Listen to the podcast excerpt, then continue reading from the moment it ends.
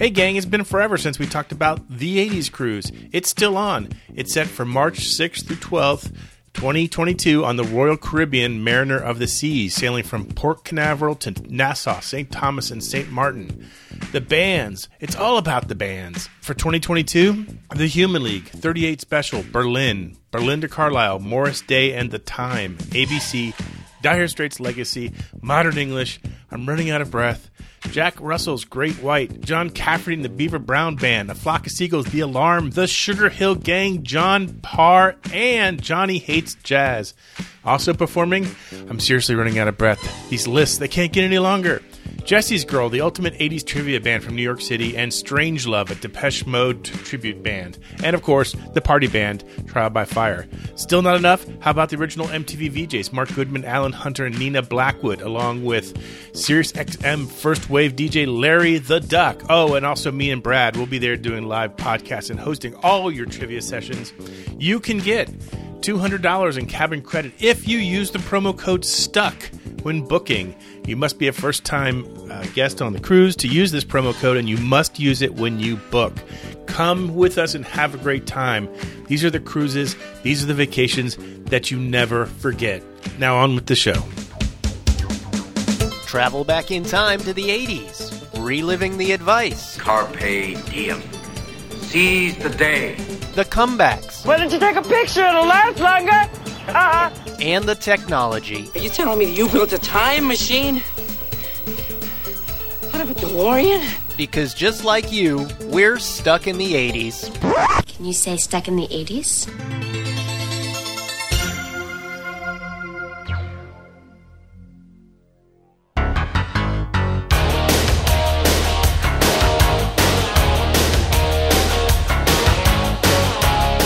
Hey, hey, welcome to Stuck in the 80s. It's your host, Steve Spears. and Brad in LA. And today we get a unique perspective on the making of Top Gun from a retired Navy aviator who taught at the Miramar School when the movie was made. Good morning, gentlemen. The temperature is 110 degrees. Holy shit, it's Viper! Viper's up here. Great. Stuck in the 80s is now listener supported via Patreon. Join us for VIP Zoom happy hours and more when you join at patreon.com slash stuck in the 80s podcast. I gotta send somebody from this squadron to Miramar. I gotta do something here. I, I, I still can't believe it. I gotta give you your dream shot. I'm gonna send you up against the best. You two characters are going to Top Gun. Yay, we're going to Top Gun. Wait, what? Um, wait, are you the pilot or am I the pilot? I, I'm definitely the pilot. Oh, but, okay. uh, so I'm can- I get to die. I get to die in the canopy accent. Okay, well I'll get my affairs in order. Can you grow a mustache in time? I am facially hair challenged. Okay, 80s well, I, Nation. I, I'll, I'll, I will die in the canopy It'll accident. be okay. It'll be okay. No, I can do it. I can do it. It's it's fine. I don't mind. I actually I worked on a project n- right near Miramar a couple years ago. It is no longer a naval base. It is a Marine air base now. Oh, okay. Yeah.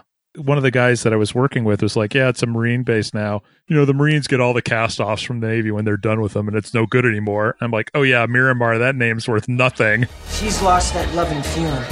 She's like.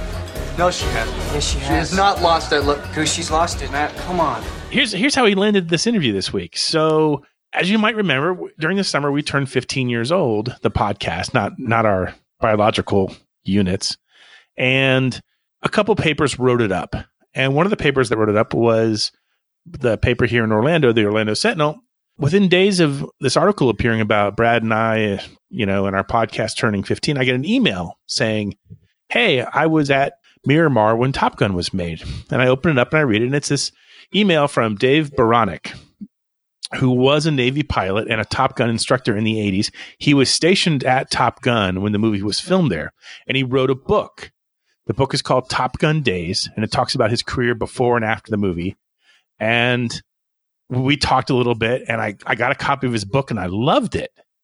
So we made an appointment to talk. And so the interview today is our conversation about his book, his other books that he's got. He's got three books out now.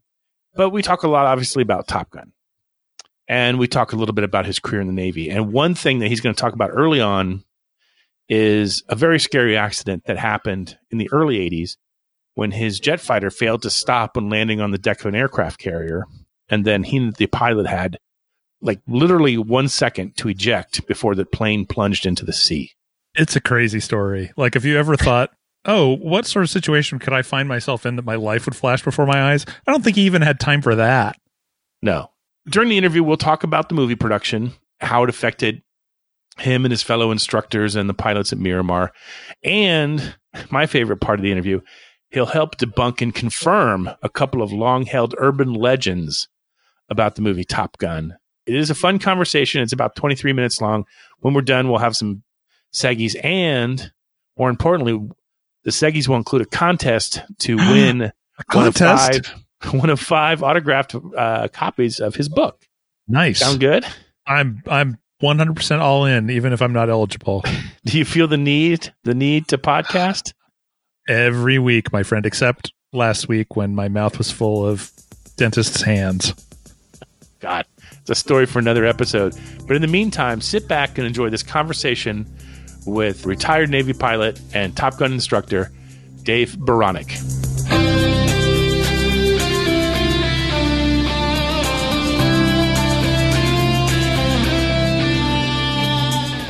Dave Baranek, welcome to Stuck in the 80s.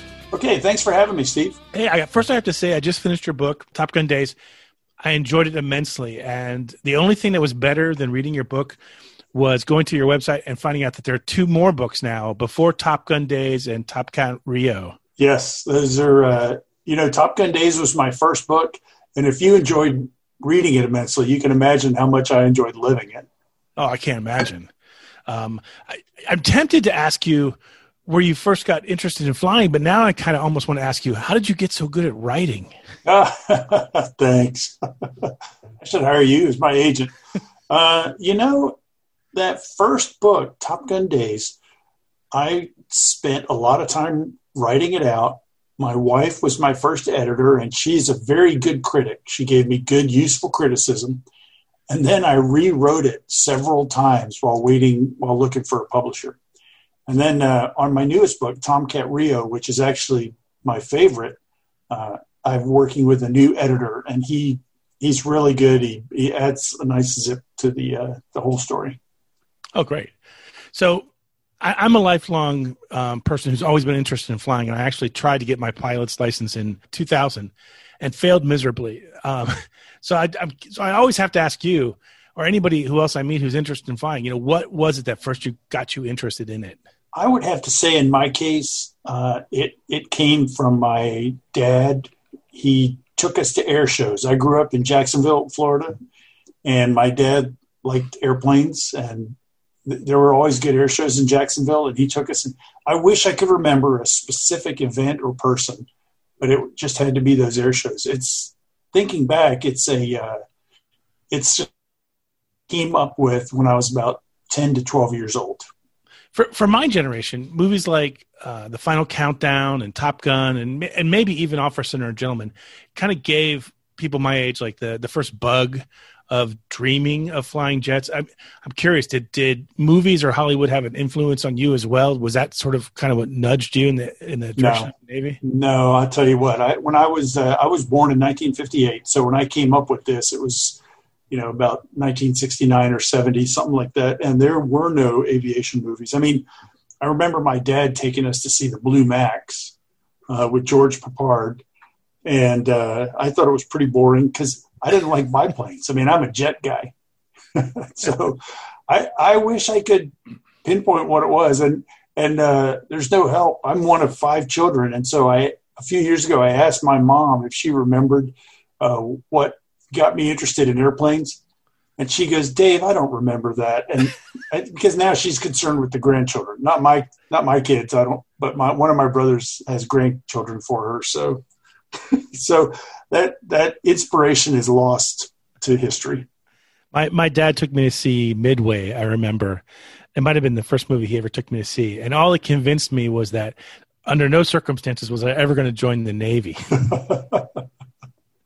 Have you seen the new Midway, the recent one that came out? I guess I last did. year. I did. Yeah. I liked it. I liked it. Pretty spectacular. Yeah, I think I think the movie's actually longer than the battle was, though. I'll tell you what. You know, I'm not. I am not a big history buff, even though I was in the military and I was an F-14 Rio. Uh, I'm not a history buff, but I read a great book about the Battle of Midway, and it's just amazing uh, how that you know. I mean, that changed the course of the war. So yeah. Oh, I'm sure. Yeah, it, that's why it resonates. That's why you you see it being remade yeah. some you know 40 or 50 years later. Yep. So, your first book, Top Gun Days, chronicles your start in the Navy and the beginning of your flying career, and it also reveals one pretty scary moment you had one afternoon when you were trying to land on the Constellation. Uh, you had to eject when your plane wasn't able to stop on the deck. Uh, I mean, I'd love to hear like how often does that memory still pop up on a daily basis? That's a good question because because for years after it happened, I realized that I was thinking about this every day. I would think about it at least once a day. And then after a few years, I realized, uh, you know, I didn't think about it for a few days. So I guess it's, you know, faded a little bit with age. It happened in 1981. And that's part of the reason I'm on your show stuck in the 80s because we'll get to the big thing. But that happened in 1981. And in the 80s is when I did most of my best flying. So, and that was a, a training or checkout cruise, right? No, that was an operational deployment. We were, uh, you know, even though there's, you know, no combat going on uh, all the time. I mean, there, there has been recently, but uh, the Navy was doing operational deployments of seven and a half months um, ever since the end of World War II. Uh, you know, and and so when I when this happened, we were on the USS Constellation in the middle of the Indian Ocean, and we were out there uh, to to exercise with allies, to reassure allies, uh, to uh, keep peace in the sea lanes by showing American interest, and also to let Iran know that you know we're here. So there was no combat in 1981-82, but uh, we were we were out there on a deployment. I, I think what's so interesting when you tell that story in the book, you you take what is a very I don't know if it's a scientific process or a mathematical process of what it takes to fire a jet off a catapult, and what it takes to arrest a, a, jet when it lands back on the deck, and it boils down to the, the plane's weight, and yes. that's what was off when the plane landed. Yes, it was off by a huge factor. I mean, there's you know there's some slop in the system, and although not really very much, they tell us you know look try to get your weight to within 100 pounds. 100 pounds in an airplane that that when it lands it weighed 51,800 pounds. Yeah. Uh, so that's a very small percentage. But um, the day we landed, the guy who was supposed to set that arresting cable uh, was a trainee. He was not qualified, and his supervisor just lost track of events and was doing maintenance. And before anybody knew it, our planes were coming in. Uh, there were some backup systems, they failed. So a lot of things fell into place to uh, set us up for that uh, ejection. I mean, you ejected within a couple of seconds of that plane hitting the water. Oh, we ejected. The plane landed on the flight deck and caught the cable. And uh, immediately the pilot and I knew something was wrong. And I was I was a pretty new guy, but I could but I could tell. And what was wrong was, uh, as soon as we caught the cable, there's all these valves and stuff are supposed to to gradually slow you down. But we were so much heavier than the way the valves were set for that they just blew up. The, the machinery just failed, and really it did blow up. Uh, luckily, nobody was hurt. Because and anyway, so uh, then the, the cable just let go. So we got slowed down a little bit. Then we went rolling down the flight deck and we had about one second to make our decision uh, to pull the handle. So I was thinking about this, and I I enjoyed writing it in the book because I could write all these thoughts and everything. Uh, and I was thinking, you know, and and so Steve, have you ever been in a car accident? A couple, yeah, sure. Okay, so did your brain go into a time distortion? Oh yeah, it's crazy. Yes. So that happened to me during the ejection. My I was thinking of a whole bunch of things, and one of my thoughts was, if I pull this handle, there's no going back. And you know, if if we'd had more than a second, I would have quickly realized, yes, we have to eject. But we really had a second to make that decision. And so I was very fortunate that my pilot made the decision and he said eject, eject. And as soon as he said that first E, I pulled the handle. And then, so we came out of the plane just as it went over the end of the flight deck. and uh, then I splashed into the water right next to the airplane. Wow. Yeah, it's a great story. I mean, it, it just you could make you could make a movie about that. I, I, was I was so I was so caught up in it. I was telling my fiance like, you, you won't believe what just happened in this book. she she loved the stories that I told about it so much that I have to. I, uh, when I when I leave her in a couple weeks, I, I leave. She asked me to leave the book behind because she wants to read it next. That's You're leaving your fiance. Uh, well, she lives in New York and I live in Florida. Oh, oh just temporary. Okay. Because I was saying, wait a minute, we're going to have to change this interview, and I'm going to ask you questions. yeah, yeah. That's your book changed my life that much that. Uh, You're joining the Navy? Okay, yeah. cool. I they have a high need for 53 year olds who are in terrible physical condition. Then I, am then I'm game. Okay, the video is on uh, is on YouTube also. Oh, it's on my website. Okay, I'll check so, it out. I didn't realize that was on your website. I didn't see it, but I have to. I, I have a, to look. There's a page of flying videos, and it's on there. Okay. When when you talk about the movie Top Gun in your book, my first surprise is that the instructors and the team at the the Navy Fighter School seemed kind of unfazed by the opportunity, like you know, not not overly impressed or not overly affected. Was, thank you, thank you. That is the understatement of the year, but it's true. And and the reason I say thank you is because uh, I, I've heard one person say that you know Dave was starstruck, and I'm going, man, if you if you got that out of the book, you weren't reading it carefully. But we we really were whatever. Yeah. And I'll tell you why. We were Top Gun instructors, and we were, and before the movie introduced that term to the whole world, people in the fighter aviation community knew what it was all about. And as instructors, we had a lot of responsibility. And uh, but once you get qualified, it is great to have that responsibility because you're, you know, you're an expert.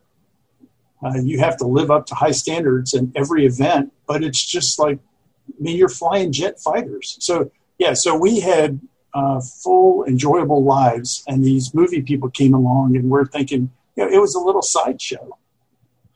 And and it filmed gradually, so it it, it seemed like the, the the production went from from location to location, and sort of eventually they arrive in Miramar. That's true. Exactly correct. Because and and uh, we had a couple of liaison officers who who took the phone calls and put in extra time working on the movie. Uh, and also, we would read about it in the uh, San Diego Union, although there were there were very small articles because uh, Tom Cruise wasn't even very famous, so they'd have a little blurb, you know, uh, that Tom Cruise is filming a scene here or whatever. When it, when it does finally arrive there, and the actors are now finally you know, walking around, do you do you remember which actors picked your brain the most? Like, which one seemed the most curious about what it's really like to be at Top Gun? No, that is, and that is another piece of evidence that we just really didn't care. Uh, I talked to a few of them. I mean, in the, in the aftermath, and Tom Cruise emerged as a star, it was easy to recall that we, you know, I talked to him as did all the instructors. Uh, in that, that scene described in the book where all the instructors, or most of the instructors, met a lot of the actors at a bar. Right. and I think it was a Tuesday afternoon, and sat there for an hour, hour and a half, uninterrupted. You know, just talking. And I, I think we just like circulated. It was kind of like a networking event. We all the the pilots and Rios were circulating through all the actors, answering questions, telling stories, and stuff like that. So nobody stands out in my mind. Uh, I mean, one day I went out to the, I was at the Top Gun squadron, and somebody said, you know, bio, some actors want to see how to climb into an F 14. So I go, yeah, I'll show them. So, because there's a correct way to, to, you know, which foot you put on the ladder first and all that. It's the, it's the left foot if you're the Rio. It's, or it's the left I remember reading. I almost put this to memory. I almost know this book as well as you do, but but I remember it's a different it's a different sequence if you're a Rio than if you're the pilot. Right, because when you get to the top step, one guy goes one way and the other guy goes the other way, and yeah. so you you don't want to have to shuffle your feet on the top ladder because that would look like a new guy, and people would look at you and go, "Dude, you're climbing into a jet fighter and you don't know how to get into it."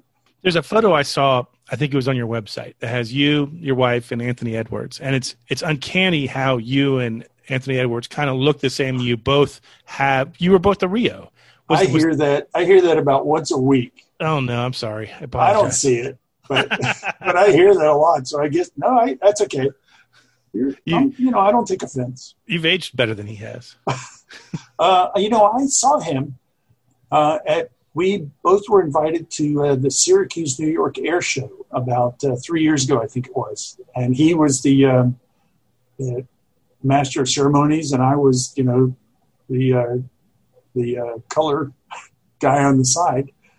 And he is a very nice guy. He's doing well, and uh, it was fun hanging out with him for a couple of days. Yeah, I mean, at that point, his career was was probably much larger than Tom's. Uh, well, mm, I don't know. You know, Tom Cruise has had this fantastic uh, movie career, but Anthony. Edwards starred in ER for many years. Yeah. So I'll take either career. Um, now, there's a lot of urban legends that surround uh, the movie, and I, I want to see if how many of them we can debunk. Okay. Both Anthony Edwards and Val Kilmer claim to be the only actor who didn't vomit while in a jet. Who's telling the truth? Ooh, now I don't know how big your audience is, and I don't want to get in trouble with Val Kilmer, but my recollection was he did not go for a flight. Oh wow, okay. Well, then that would mean yeah. So he did not vomit in a jet. Yeah. Uh, on the other hand, Anthony Edwards, right, is widely known as the guy who did not get sick. Okay, well, that's been confirmed. That's, that's yeah. interesting. Now, this one I, ju- I just read about today, and it, it kind of baffles me. Uh, Rick Rossovich, uh, in the DVD commentary, said he was kicked off one of the aircraft carriers because he uh, smarted off to an officer. Uh, he had gone to sleep in a bunk that he didn't like, and he moved, and an officer kind of kicked him out, and uh, uh, Rossovich gave him some back talk, and apparently the captain ordered him thrown off the ship for disrespect. What do you th- would that really happen to you if you smarted off to an officer on a carrier, even as a guest? Uh, that to me that seems unlikely, but certainly possible. So I I'm 50-50 on that. I don't know. Yeah, you certainly end up in captain's mast, which is the only which is something I've only learned after watching the the, the PBS series Carrier. So. Uh, yeah, but wait till you read my uh, my new book, Tomcat Rio. It talks about captain's mast when I was the captain, which is which is uh, I was I was not the rank of a captain, but as the skipper of a squadron, uh, I conducted captain's mast. Oh god, I can't wait to read that. Um, there's also an urban legend yes. that uh, at Miramar, once the movie came out, anyone at the school would have to pay a fine for quoting any lines from the movie. Is that true? Yes, and that happened after I left uh, because uh, the movie we filmed the movie in 1985, and I was a Top Gun instructor. It came out in 1986, and everybody was you know kind of amused by it, all of it. And then I left Top Gun in uh, February 1987, so uh, there was no five dollar fine at that time. But uh, yeah, I've heard that so many places, and in fact, uh, another Top Gun instructor who recently wrote a book, Guy Snodgrass he justifies it as saying this is serious business and Top Gun is a, a serious school, which is true. And they don't want people turning it into a punchline or making light of it. Uh, so, and, and, you know, and that's the way we felt. I mean, I, I, I have a good time with my Top Gun experience and uh, stuff like that, but hopefully you got this in the book. We were very serious about our work and uh, and what we did. Now, here's the question. I'm sure you get asked this all the time, but I but I've got to know because this is probably going to be the only time I ever get to talk to a former Top Gun instructor, especially one who was there at the, at the making of the movie and who knows the movie so well. There've got to be some moments in the movie that Navy aviators really roll their eyes around in disbelief about how Hollywood got it all wrong. What what what are the top moments for? I'll Top tell you. Gun? I'll tell you a couple of them. Uh, one is whenever they are in the air and they say "Never leave your wingman." Uh, that was not the way we flew tactics. Uh, we did not go into combat, simulated combat, or real combat in formation, and that's what they portray in the movie. Okay. Um, yeah. So what what we did is we we almost always would deploy fighters at least two at a time, uh, two or four, and we wanted the the flight lead and the wingman to stick together but they didn't fly in formation. They stayed within visual range of each other and all kinds of other tactical fine points. And another one is uh, uh, how close they flew. We and I, I personally said that to uh, the director Tony Scott, which you may remember. I said, Tony, they're flying too close. He goes, Dave, it's not a documentary. Well, I think did you have didn't they have to get an exception from like the admiral to allow them to fly that close? And it was basically only because they knew it was choreographed. I mean, if it, it wasn't real combat, you guys were kind of doing a choreographed routine. So under those circumstances and those circumstances only, were you allowed to fly that close? That's right. Yep, that's it. In uh, when we did our combat training, you know, I mean, in real combat, when jets are sh- shooting at each other and trying to fighting against enemy, there's no rules like that, you know. But in training, uh, the Navy established uh, about I think 16 rules or 18, whatever it is, uh, uh, to control training flights for safety, so that guys don't get so aggressive and and start you know breaking airplanes and stuff unnecessarily. And so one of them is you can't get too close to another airplane because you might cause a collision. But just like you said, uh, and so, but anyway, so that was our frame of reference, those distances that we used in the training rules. And so when we started filming this movie, we started with that frame of reference, but then we go, well, wait a minute, we're not in a dynamic training, you know, realistic training flight. We're in a carefully choreographed uh, movie film. So, yeah, so we're t- one thing that uh, I read about in the book that I really appreciated is the whole matter of Goose's death. S- spoiler alert. And how the writers, I, how there was a consultation with your team to go over how a Rio might die in an accident, but not the pilot. I mean, that's it's a little bit of a story. So I will just tell people that the this, the uh, the situation in the movie is loosely based on something that actually happened and could plausibly have resulted in the Rio's death. And and the reason they did that is that in the script they go, somebody's going to have to die in this movie to to hook the audience, and it's not going to be Tom Cruise. yeah. Sorry, Goose. yeah. So let's let's fast forward if we can to to the upcoming sequel. Sure, surely you've seen the trailers by now. What's what's your reaction to what you see so far? Uh, okay, Steve. If I had a good reason, I would trash talk the sequel, but I don't. I looked at the trailers and I go, wow, that's pretty good stuff. so what I think is, uh, I I think they have put a lot of thought and effort into making it exciting, realistic flying, and I think a lot of that credit, based on what I've heard and seen in the in the trailers and in the behind the scenes that have come out, is go, credit goes to Tom Cruise. So as a retired aviator, what would you want the best ending to be to the Maverick saga? What if, if you if you you're a writer now, you you get to to concoct an ending. It, not, it doesn't have to be fully formed out, but off the top of your head, how do you how do you see it? What would be a would you want a realistic ending? Do you want a Hollywood ending? Do you? No, I think the best thing is uh, Maverick retires and opens up a fish camp in uh, so a bait and tackle shop, something like that. No, I don't.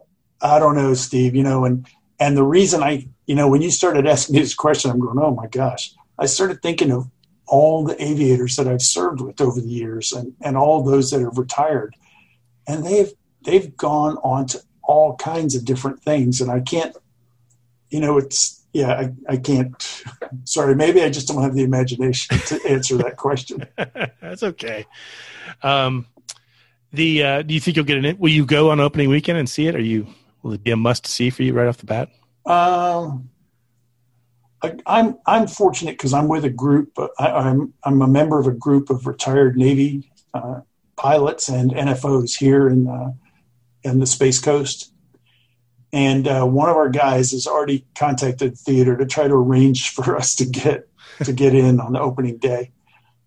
Um, I don't.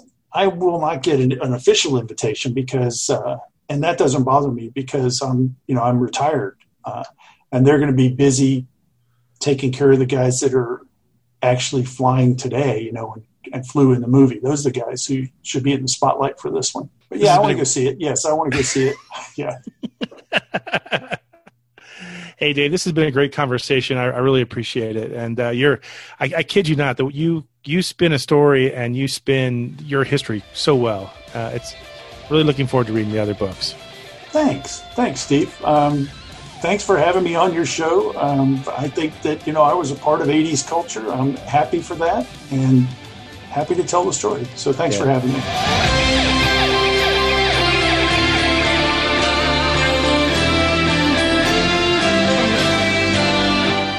Hey, there we go. That's our interview with Dave Baranek. By the way, in case you're wondering, his uh, call sign is Bio, and I never quite. It, it, took me a couple seconds to put it together. Why his call sign is uh, Bio? Baranek, his last name sounds like Bionic, and oh, so the short oh, version of that does. is Bio. Yeah, time frame fits. Yeah. So while you gentle listeners were listening to that interview, uh, Steve and I did this thing that we call research. And we researched the location of Top Gun School after it left Miramar. It is now, are you ready for this, Steve? Please tell me. It is now at Naval Air Station Fallon in Western Nevada. It moved there in 1996.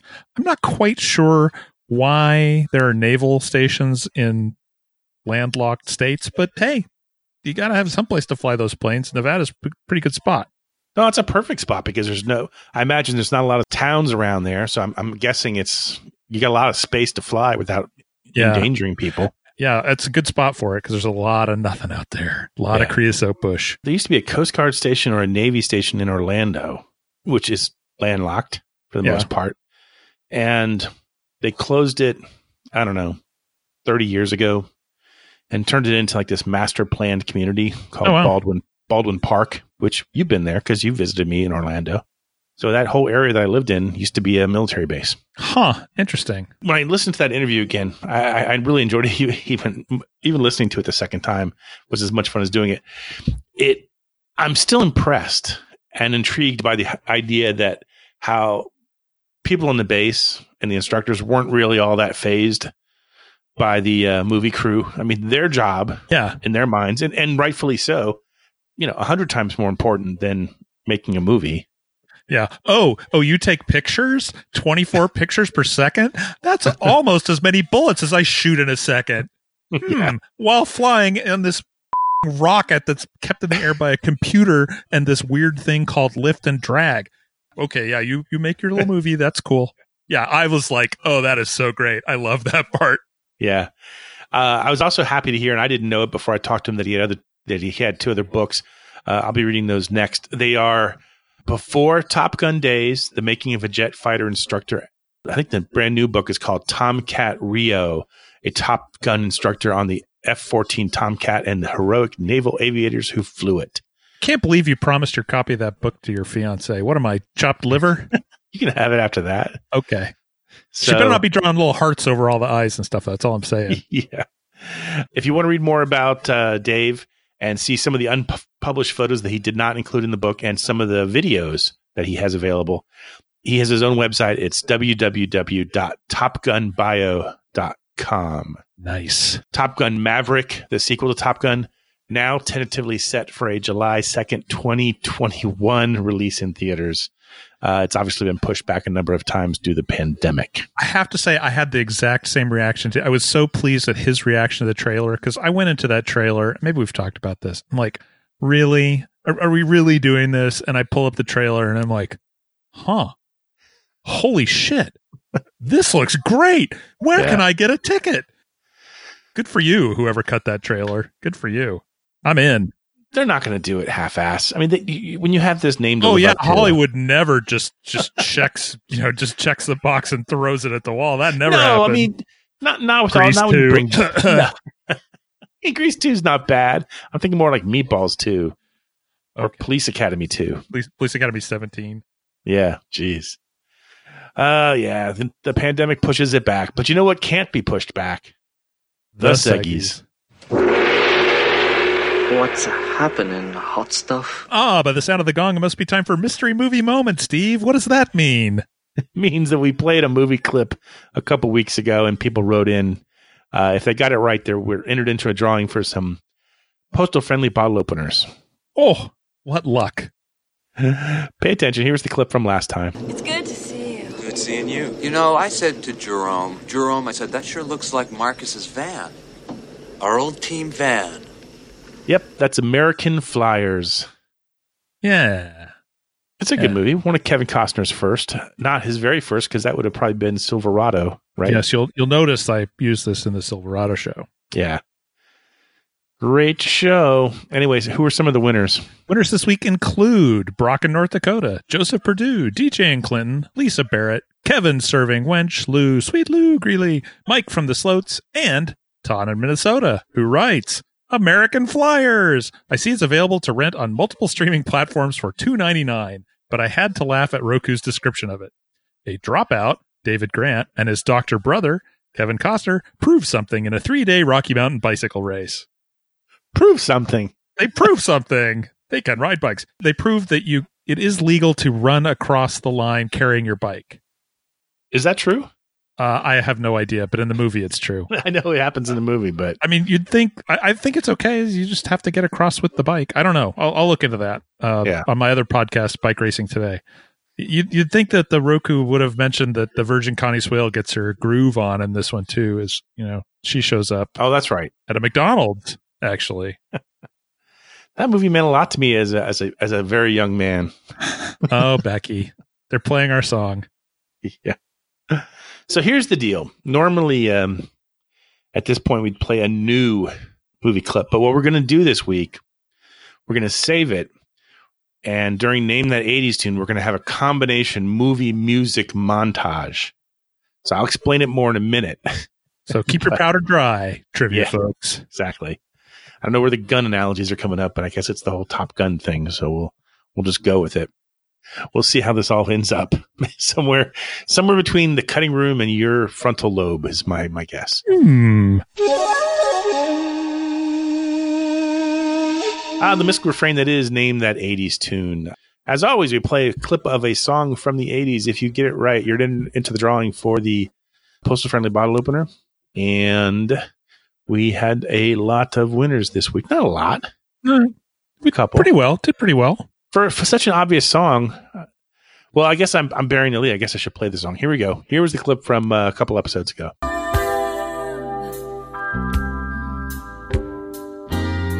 That's "You Give Good Love" by Whitney Houston.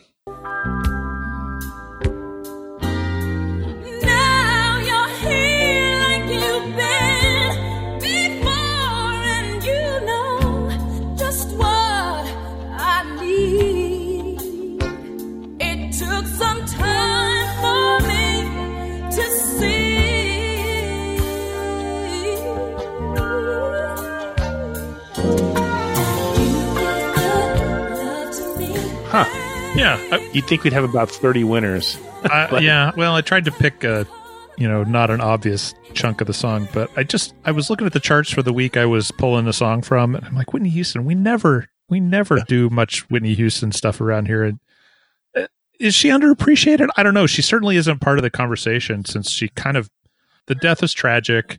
The marriage to Bobby Brown, a lot of people didn't understand. I honestly, I don't understand it, but I, I think if you set that aside and just listen to her voice, oh, oh my gosh, Yeah, you're probably getting a standing ovation from uh, the future wife by saying that.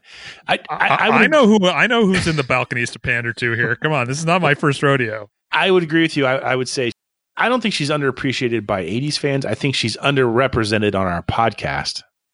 But- yeah, that's probably true. I mean, I don't. I'm not saying we need to do a big Whitney Houston four part retrospective, but you know, I just thought, you know what, this is an easy way.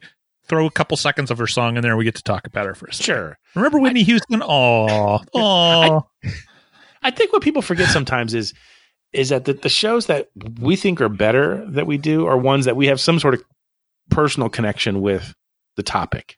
right. And so when someone says, "Oh, you know, you should do a show about cartoons in the '80s," well, Brad, Brad and I didn't watch cartoons in the '80s. Yeah. We watched cartoons in the '70s. so, yeah, let's talk about Hong Kong Phooey. Uh, right. You know what I mean? Scatman Crothers. Come on. And the cat that does all the work. and Sigmund and the Sea Monsters, and you know, Super Land Friends. Lost, Super Friends, Laff-A-Lympics. I mean, '70s, but but '80s. No, I, I didn't watch cartoons in the '80s. I'm sorry. Anyway, we did have some winners, and so we should go about listing them. Yes. Would you like me to do that, Steve? Please. Here we go. Winners this week include Dan in Omaha, Joseph Purdue, Tommy in Boston, Crispy Critter, Lisa Barrett, Kevin Torque Wench, Lou Sweet Lou Grilly, Dave Parrott, RX Gator, Steve in Ventura, Keith LaFever, Dave from an undisclosed location, and Andrea Crava. Isn't that Andrea Crava? Uh, she tells me that it's Andrea, not Andrea. Okay. Let's spin the wheel and find out who won for this episode before we get to the new challenge. Okay, wanna- you ready? give it a whirl? I'm ready. I've been I'm rested up. Oh, jeez. You didn't pull any stitches there, did you? No, no, they'll, they'll dissolve on their own. or so I'm told. Yeah. Everything dissolves on its own, my friend. Good point. Good point. Give it enough time. And it looks like it's going to land on Lisa Barrett. You are this week's winner. So email us your postal address and we'll get some swaggerino out to you soon. Here we go. Lay it on me, Spearsy. This week's challenge is actually a music montage. We're going to play five Kenny Loggins songs that are featured on 80s soundtracks. You have to name the movies and the song titles to win in order. In order? In order. Movies? The name of the song, the movie. And the song The name of the song, the movie. I will spot you the artist. It is Kenny Oh, Loggins. What a guy. Yay. We love Kenny Loggins. because Kenny Loggins was obviously so pivotal to the soundtrack of Top Gun. Anyway, here's the point. Uh, for added incentive for this challenge, we're going to give away more than one prize. More than one prize. We're going to give away five autographed copies of Dave Baranek's book, Top Gun Days. Uh, we'll choose the winners from the from the pool of people who get the challenge right. Ev- Everyone following so far? Yeah. You don't have to I write this it. down. You can just hit So- rewind. Kenny Loggins soundtrack songs. There's a montage of clips. You, gentle listener, must submit the name of the movie and the song title in the order they appear in the clip. So don't just send us like a list of all that. That's not going to do it. Some are obvious, some are less than obvious. All are from the 80s. He did so he did have some work in the 90s.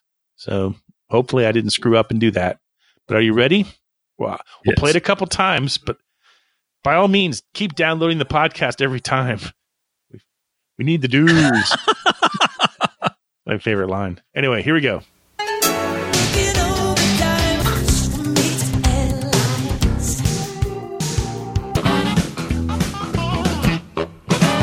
You get it?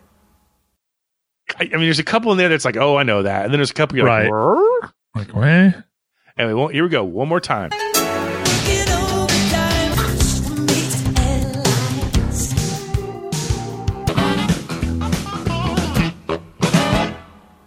Okay, there you go. Five Kenny Loggins songs from 80s soundtracks. Uh, if you play it backwards, it'll tell you Steve Spears' uh, Yahoo password. I don't even know my Yahoo password. It's it's one of those things. I have to change it every time I access it. It's sad. I've, I've, become I've become my my mom. Anyway, if you know them, email us at podcast at sit80s.com and uh, tune in a couple weeks. We'll find out who are getting the uh, autographed copies of Top Gun Days. It's a book I really enjoy. I think you will too. We'll be right back after this commercial break. Den Mother, this is X-Ray Tango 127. We're at Angels 11, bearing 090, over. Nice going, Mustang. Maneuvers completed. Relax and uh, have one on me. Roger, Den Mother.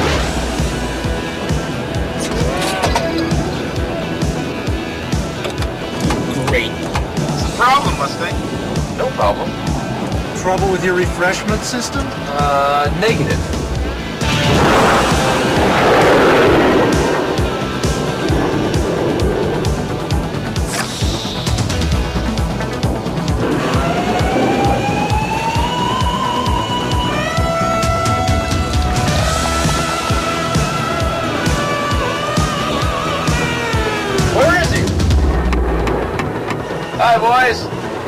There's one Diet Cola with a taste that's turning the world upside down. Diet Pepsi, the choice of a new generation. And we're back. We have just a few minutes left. We have some people we need to thank. We do, Steve. It, it's been a little while. I, I apologize for that. We're kind of we've been a little behind the curtain here. We've been recording a little out of sequence. We're getting a little bit ahead, which means sometimes these things aren't as fresh. But you know, the content may not be as fresh as you'd like, but the feelings are just as heartfelt. So, give us a minute here. We just want to give a shout out to our new. Patreon supporters. Stop it. Steve and I really appreciate the support. It, it helps us cover the costs, produce the show, and it helps keep things going, which is fantastic. So just sit back for a second while we give a big old stuck in the 80s long distance high five to Michael Dodd, Chuck Coverly, Christopher Vern Varney, Joe Herbers, Kevin Isaacson, Nate Chops Johnson, Janice Plazak, Dennis Elliott, Katie, Todd Elliott, and Mark from Boston. Yay. Yeah, a couple quick notes. The Katie on this list is not my long suffering wife, but another person of the same name. And we do not have any word yet at this time as to whether Dennis Elliott and Todd Elliott are in fact related. Regardless, thank you to all of you. It really does mean the world to us. Yes. And we really do enjoy having our monthly happy hours on Zoom. It's always a good chance to uh Brad usually does does an interactive trivia quiz. And I guess I better get going on that. we talk about other stuff. We talk we answer questions, we share stories. Um Everyone marvels at how long my hair is getting. It's a good yeah, time. It's it's pretty crazy long. Sometimes I show people like like little trinkets around the the lair. Like, oh, here's my that thing from uh Ric Ocasek. So Oh, yeah. his last doodle. So, anyway, please check out uh, Dave Baranek's book. If you don't get a copy, it's it's definitely worth buying. It's a fun read, especially if you love the movie. We'll be back next week, but until then, Brad and I remain here, hopelessly stuck in the '80s.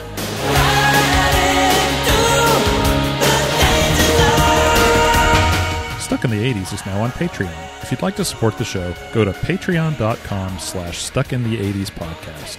Special thanks to Check Battery Daily for our theme music. And thanks for listening.